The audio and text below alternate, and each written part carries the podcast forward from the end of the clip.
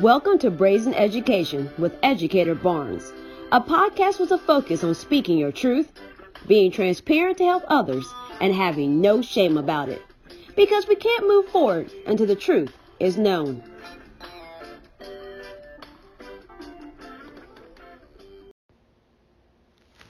Hey, it's Educator Barnes here, and my topic today is giving back to ignite your flame. I've talked a lot about teacher burnout. I'm going to be in a book coming up soon that that's going to be released from the Educators Room early 2020, where I read a chapter about when I faced teacher burnout and some solutions I gave. But one of the solutions that's not in that book and I haven't really talked about is giving back.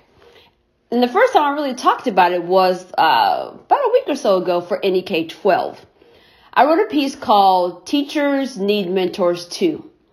And I talked about how it's important as a veteran educator like myself to have mentors, but also it's important for me as a veteran educator to mentor other people. And then I really thought about this giving back piece, but this giving back piece came from a program I did with my husband from a church we used to attend. Um, and currently I, uh, I attend the church. I've been attending a church for a year. It's not the, uh, but I'm not a member of this church last year, I believe it was like around December 31st, 2018, I released a piece on my website, educatorbarnes.com, called To My Church, Thank You Next. And I had attended the church for oh, almost a decade, and I was, we were just done. And I say we because, um, the piece I wrote pissed off a lot of people, and it made a lot of people glad. But I always tell people, the people that were pissed at me, because there's there's this strong narrative out there that we left our church, Emmanuel Missionary Baptist Church, our former church, because of me. And what's interesting is I told my husband I was going to write it. He said I 100% you writing, uh, support you writing your view. But remember, I just said I said your view. If people would have spoken to my husband, they would have learned the reason we stayed so long was because of me if it was up to my husband and not like I'm controlling him, but that's not what I'm trying to say. But if my husband was going to quote unquote put his foot down, we wouldn't have made it as long as we had. Because as my husband says, like nobody really asked me what I think. They were still caught up in you and me getting you quote unquote under control, which is part of the reason I left because I mean, I'm sorry. It's hard for me to be at a church that's attempting to emasculate my husband because he's not quote unquote keeping me in line. I mean, hell, I'm not gonna marry a man who's gonna keep me in line. Like, there is no keeping me in line. Like, what, what is that? But anyway, while we are at this church, they had this program called D Free, um, which was created by Dr. De, um, DeForest, uh, Dr. DeForest Buster Soaries. And he is, uh, he used to be the, I believe, the Secretary of State um, in New Jersey, and then he had a, uh, has a church and he's going to retire, I believe, in 2020. So after 30 years, he's going to retire. And he created this program, and the, the D stands for no debt, no delinquency, no deficit. And at the time, I had just had my twin boys in 2011, and then we signed up for the program. I believe in 2012 the next year. It could have been that later that same year. I don't really recall. All I know we was in debt, and not debt of our own making my father was really when I was a kid, um, about probably when I was around 12 or 13, my dad worked a second shift and my dad taught me really how to do a budget. He will leave all the bills out on the coffee table. I would open the bills. I would write the checks out of his checkbook. I would leave them there and he would come and check them to see if I did them correctly. If they were correct, I would get to put the check and like the bill into the envelope, seal it, stamp it, put our address on it, and leave it for him to take. The reason my father had me do this because he was teaching me how to manage money. So it wasn't a situation where we were in debt because we were mismanaging money. We were always paying our bills on time. We weren't late. But if you know my story, you know I struggled with infertility. And it took us a lot of infertility treatments to have our boys. And then I ended up on bed rest for four months, two at home and two in the hospital. During the time I was in the hospital, I'm racking up medical bills. My boys were still born at seven and a half months. So that was 30 weeks, uh, two days. They were born. So they spent, each spent two months in the hospital. So that's two months of hospital bills for me, two months for James, two months for Jeremiah. That's six months of medical bills. And if you don't know how it works, they do not care what your story is. They do not care who else in your family got medical bills at the same time. Go to three out of four of us have medical bills. They like, we want our money. This bill is due today. Right? And so we signed up for this program not because we were mismanaging our money. we we signed up for the like kind of like the hail mary, like maybe they'll tell us something that'll help us get out of this medical debt. So they did. So one of the things we ended up doing, I asked my father, and I had like after I had moved out my parents' house, I didn't ask my parents for nothing, right? Because I wanted to be a strong, independent black woman, right? I asked my father, would he pay my mom and dad? Um, would they pay for childcare for one of my sons for a whole year so we could use that money to pay up down this debt? And my dad, like I told you, he taught me how to manage my money because my uh, father truly believed in a man is not a plan. He wanted me to be independent and self-sufficient. Um, he didn't want me to depend on anyone. He wanted me, like, if he, him and my mom died tomorrow, that I would be straight, right? So he was like, that's what y'all trying to do, I'll pay for it. So that helped. And so we started using that to pay, um, that extra money that he was paying towards my one son, we're putting on the bill. At the end of the class, and that was the first class, we ended up um, being the couple that paid off the most debt, and then we get got awarded five hundred dollars. We got to meet Dr. Soaries. All this stuff happened, right? And then we ended up started teaching the classes. In the program, you're supposed to like adopt this way of life, like this debt-free way of life. But the last step is giving back, helping others achieve what you achieved. And so I think about that and I correlate that back to teaching this is my 14th year as an educator. And one of the ways I've kept myself going forward is helping other educators stay in the fight, stay in the game, not hit that five year roadblock and just pop off and be like, I'm done. The first way I started doing this is when I was paying off the debt. It took us about three years to pay off all the medical debt because even though our insurance company paid, oh, around 85%, we still owed the rest. And if you do the math, uh, 15% of six months of medical bills is a hell of a lot, okay? and remember, I'm an educator, so it wasn't like I was bringing in the dough. And even though my husband has a decent paying job, shoot, we had everything we wanted to do. So, I mean, we gave up a lot of stuff to do that. I ended up talking to one of the professors because I was uh, did my my master's. I actually completed my master's shortly after I had my boys. So had my boys in 2011, completed my master's in 2012. I reached out to a professor after I got my master's. Say, hey, can you send me some of these resources? She said, why don't you interview to teach this one class you took with me? So I showed up to the interview. Now look, I my my son will tell you I my color palette is gray, black, and white. Look, I have other stuff in my closet. Like I got some turquoise and some purple, pink, and red. But he's right. I really always black, gray, and white. But that's not the point. But when I want to be extra cute, I sometimes put on a dress, right? And we moved into a new house. Side, it's a little side story. We moved into our, our new house, and our master does not have a walk-in closet. And my husband like, where are all the clothes gonna go? Actually, it's like where are his clothes gonna go? But that's a whole other story for another time. I said, babe, it's cool. I'm just gonna put my dresses in our walk-in closet because we have a walk-in closet in the basement.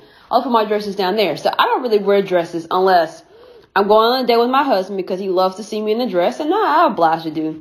Um, if I'm going on an interview, and then when I go to my mama's church sometimes, like I know I can come to the Lord's house in pants. Like I know straight up. But sometimes it's just not worth it. Cause you know how you, if you if you black and you go to one of those old traditional churches, you know that sometimes there's just some people that gonna say something when you come in the church and you're female in pants. Like it just bothers people. And sometimes I just pull on the daggone dress because I don't have to hear nobody's mouth. So those are the three occasions where I typically wear a dress. But for this interview, I was like, man, I'm not gonna get this. I'm just gonna show up there in my work clothes. I should. I didn't even have makeup on my face. I do at least try to do my little face, right? I go in there. I leave. I'm like, it is what it is. The lady's like, I absolutely, you were great. I would love you to come to this class. I was like, what the hell? I was like, fine. So I was like, you know what, fine.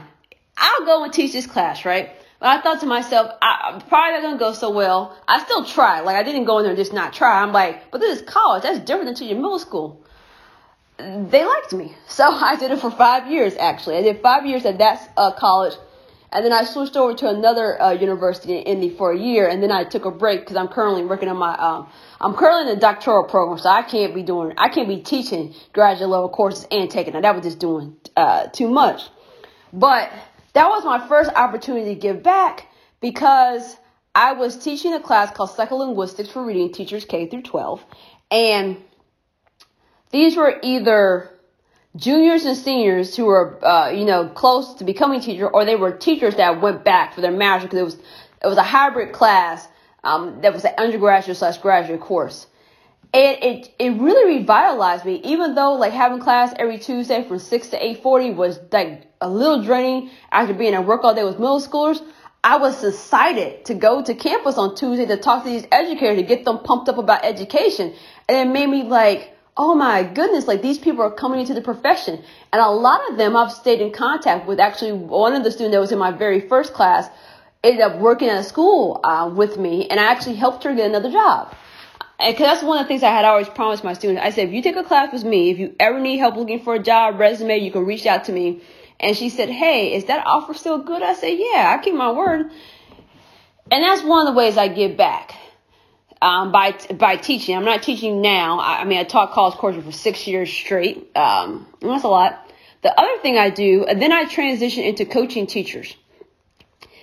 And so that's my job, right? So I'm getting paid to do that. But what I wasn't getting paid for is keeping these relationships moving forward. I coached teachers at two different schools. And when I went to the next school, I stayed in contact with a lot of the teachers from the first school. Some of them I'm still in contact with today.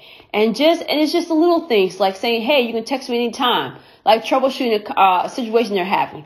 Or looking over a lesson plan. Or during a break, maybe having a coffee or uh, a lunch or dinner or brunch with them just to catch up. And sometimes we talk about education stuff. Sometimes we just talk about life because the one thing I realized becoming a teacher coach, whatever you're coaching, whether it's literacy, math, whatever, you want to find out real quick that you're not just teaching that. You are coaching three separate things. You are coaching the academic piece that you're allegedly supposed to be coaching. You're a life coach. That's the second piece. And then you're doing, dealing with some classroom management and politics stuff, right? That stuff don't go away. So one third of your job is actually coaching whatever you're supposed to be coaching. And so a lot of what I kept doing is almost kind of like life coaching, just being that person on the side. And sometimes that was like having a hard conversation with a teacher because if I'm coaching you for a job, my job is to make you the best teacher you can be or do the paperwork to have you fired. And that's just me being completely honest. And anybody who's ever worked with me, whether as a colleague, we're fellow teachers, um, as a coach, um, you know that I'm about the business when it comes to documentation. I do not play with that. And so I document everything. I document what I'm doing. I document how you are progressing or not progressing. And that's my job. And so when it gets to the point where I'm not getting paid to coach you anymore, we're still having conversations, then I can be really honest. I can, and I'm honest when I'm coaching, but I can be a different type of honest. Like if I'm coaching you, I can't be saying up in August like, look, this school isn't for you. Education is for you. You need to hit the road, Jack. That's I can't be saying in August. Even though in my brain I'm thinking in August, I don't know. Or in August, I'm told by the principal that I want that you're the person the principal wants out, and they show me all this documentation. Because just like with kids, a lot of times we talk about what this kid has done in the past few years. Principals do the same thing with teachers. They tell you your whole story. Um, school I was at last year, I learned stuff about uh, teachers there, and I was just in the daggone library from the principal. School, almost every school I've been at, the principals told me something about some other teachers, right? So they have ideas, they have these preconceived notions about teachers, whether they're they're good or bad, right?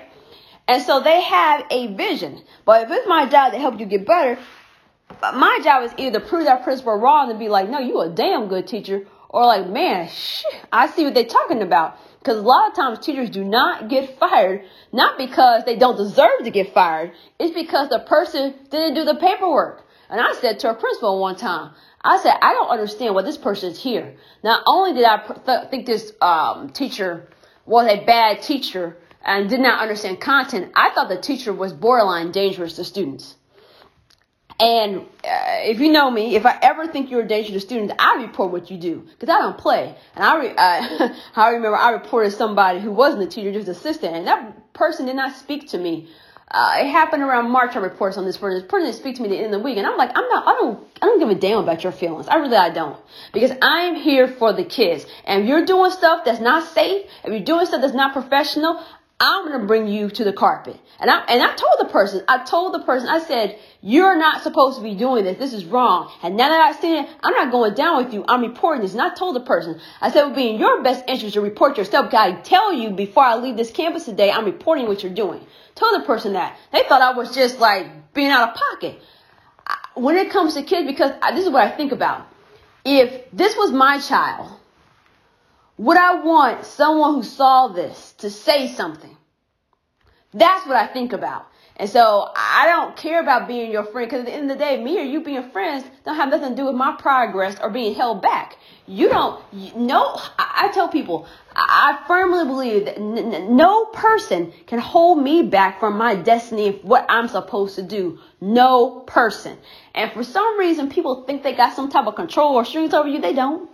Do you? You are in control of that. Don't let someone think they got, got this control over you. And so when I meet with these educators outside, I'm really honest with them.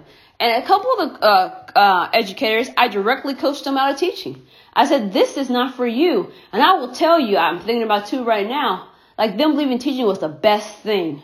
Not just for the students, because if I'm coaching out of teaching, a lot of times it's because you're not, you're not, you're not helping students, but you're all, you, the, the bad side is you're actually hurting students. Like we don't need you in the classroom. Like, and like one teacher I, I said, I wouldn't put you in front of my kids. And then, and heck, if you know me, you know my standard for my, my children are high. And I'm really honest. There are teachers my sons had that I like, and there's teachers my sons had I was like, mm, I don't even, I don't even know, I don't even know why you think you're good. And, uh, you know what I'm saying? And I've been really honest with them. I said, this is not for you. If you're going home crying every day, if you feel like the only way you can get kids to comply is bribing them with food, if you're stressed out, you better check yourself into a um, mental uh, uh, institution. This may not be for you. And for your own safety, your well-being, and for the student's safety and well-being, you need to bounce.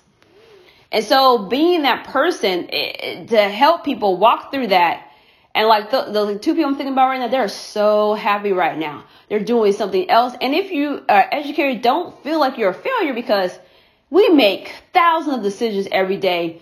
We orchestrate a whole schedule for other people. There are a lot of skills that educators have that are transferable to other jobs. And then I think about the teachers that I'm coaching to stay in the profession and just hearing about their growth and just talking about. And a lot of times, you know, I'll tell them what I've done, or I, talk them through the situation, or what I would do, or I help them process because there's two types of coaching. Like, yeah, I can give you an example of example from my life, but that may not work for you. Sometimes I need to listen and ask you questions to guide you to that spot. And that keeps me re, uh, revitalized. That keeps me like feeling like I'm doing something that's valuable because some days you go in and you go out and you're not feeling like you're valued. But to know that you're impacting another educator and that educator is going to a school and impacting other students, you feel that. And that's like a little piece that can keep you going. Another way you can give back is giving back to the community. I am very big on living in the community where you teach. I, um, with the exception of my first year in the classroom, I have worked and taught in Indianapolis. That's where I live and that's where I teach.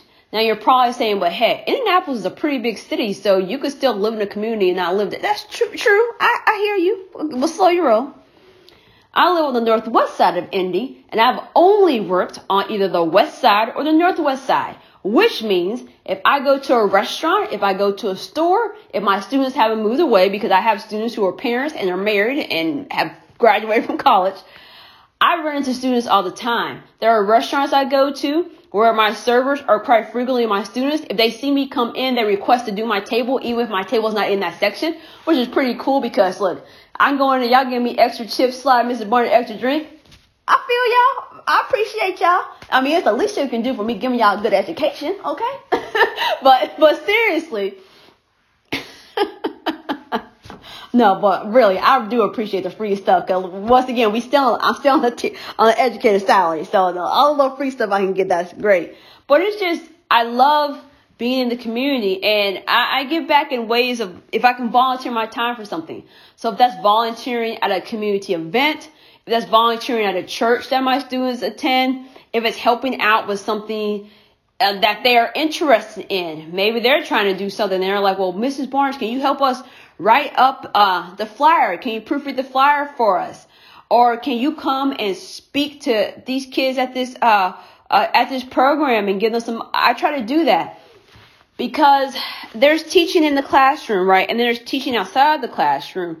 And you never know what those ripple effects are. And those ripple effects will come back and help revitalize you. I can't tell you how many times I've done something and I just didn't even think.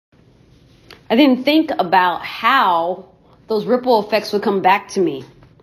I had a student one time that I didn't even know at the time. They were a way younger uh, sibling of a student I knew who asked me to come do something. And the student's like, I remember you talking and it just really influenced me. And I was just like, wow. So you just never, you just never know. Just put, put, put, put yourself out there because when that student came back to me, the student I didn't even know, you know, because they're a younger sibling of another student, and that student told me this, I was that was like a time where I was like struggling. That's where I was like about to hit that burnout wall. And so it was just great just to just to hear this say, hey, like you you influenced me. And no, you shouldn't give back just so you could feel good. But there's nothing wrong with feeling good because a lot of times in this profession, we feel beat up as educators. We feel that a lot of situations are out of our control. We feel like our job is to do what the district says, to do what the principal says, to do what our department chair says, to do what our team leader says.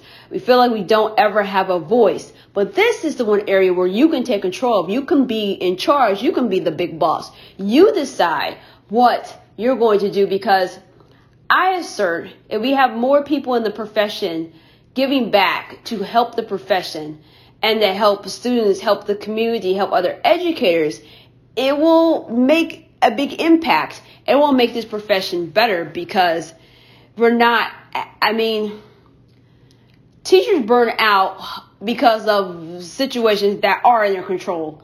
You know, choosing not to leave earlier, choosing not to say no. But also the other reason people burn out is because they feel like they're on the island. They feel like nobody gets them. Nobody's reaching out to them, throwing them a life jacket. And being a person who I feel like I'm on the other side of burnout, I need to be I need to be aware of when that's happening to others and be willing to help, to be willing to say, hey, you're not in this by yourself. Hey, you're not alone. Hey, I've been there. Hey, I can help you hey, do you just want to talk or do you want to vent or do you just not want to say anything? Just know I'm here. And those little sparks, you know, maybe it makes you feel important, maybe it makes you feel loved, maybe it makes you feel valued. Those little sparks, those are the things that can keep you going when the going gets rough because you are remembering like, I am somebody. I mean something. I'm making a difference. I am important. I'm helping other educators because helping other educators also helps you. Students have more than one teacher. You're just one teacher they have in the span of many teachers they have. And we know that for students to be successful over the course of years, they have to have a strong teacher after strong teacher after strong teacher, a teacher that's well taken care of after another teacher that's well taken care of after another teacher that's well taken care of. If we're having teachers that are running on fumes, that's not good for, for students because we we have to be the role models for self-care. We have to be the role models of regulation. We can't be burning out and, and fizzling right there before our students' eyes. So I've talked about, you know, uh, teaching, and I know uh, at the beginning of this, and maybe everybody can't go teach a college course. But maybe you will go and teach how to do a lesson. One of the things I do sometimes is explain how to teach something. Explain how to, hey, have you thought about showing this video clip when you do similes and metaphors? Or hey, do you think about using uh, this acronym when you're teaching writing?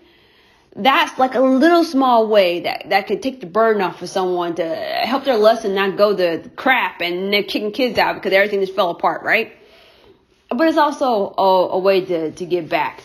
Because I always believe if you figure something out and you're able to press on and move ahead, you should reach that hand back and pull somebody forward. And not only is it good for that person, but it's good for you. And it's also building those teacher leadership skills. So if you are interested in climbing a quote unquote educator ladder to who knows where, because uh, it gets harder and harder as you go up, you're working those muscles, you're working out those teacher leadership skills. And this is a different perspective on teacher uh, burnout. Because a lot of times I talk about what you need to do for you. I talk about being selfish, do you, take care of you. But this time I'm talking about how can you extend the hand out and help somebody else up. Because sometimes when we're going through the darkness or going through the darkest days, one of the ways that we can get through is helping someone else get through at the same time. Hopefully this has been helpful.